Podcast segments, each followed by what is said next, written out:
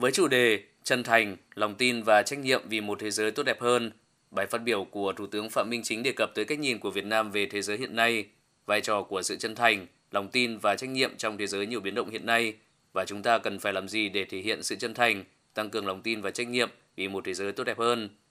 Bài phát biểu đã được các chuyên gia và học giả Mỹ tham dự sự kiện đánh giá cao.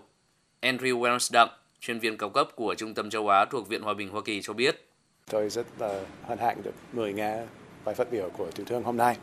Thủ tướng rất nhận mạnh uh, mấy cái uh, nguyên tắc của quan hệ quốc tế của Việt Nam là xây dựng lòng tin,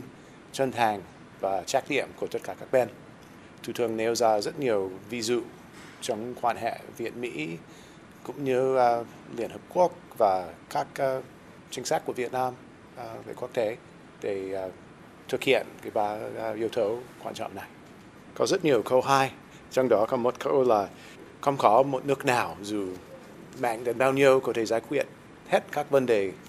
quốc tế và cần có hợp tác uh, toàn cầu hóa và cần có chính sách uh, đa bên đa phương mới giải quyết được.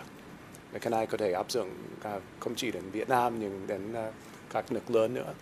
Trong khi đó, Anthony Nelson, giám đốc phụ trách các vấn đề Đông Á và Thái Bình Dương tại tập đoàn tư vấn Albright Stonebridge chia sẻ. Tôi nghĩ rằng Ngài Thủ tướng đã nhấn mạnh tới một số điểm thực sự quan trọng.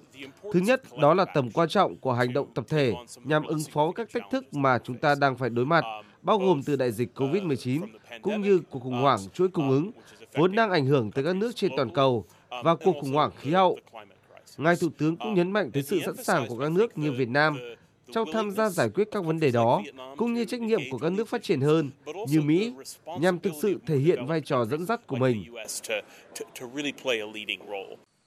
Đây là lần đầu tiên Thủ tướng Phạm Minh Chính tới thăm và có bài phát biểu tại Trung tâm Nghiên cứu Chiến lược và Quốc tế Hoa Kỳ, một trong những cơ quan nghiên cứu hàng đầu của Hoa Kỳ về chiến lược, chính sách đối ngoại và các vấn đề quốc tế.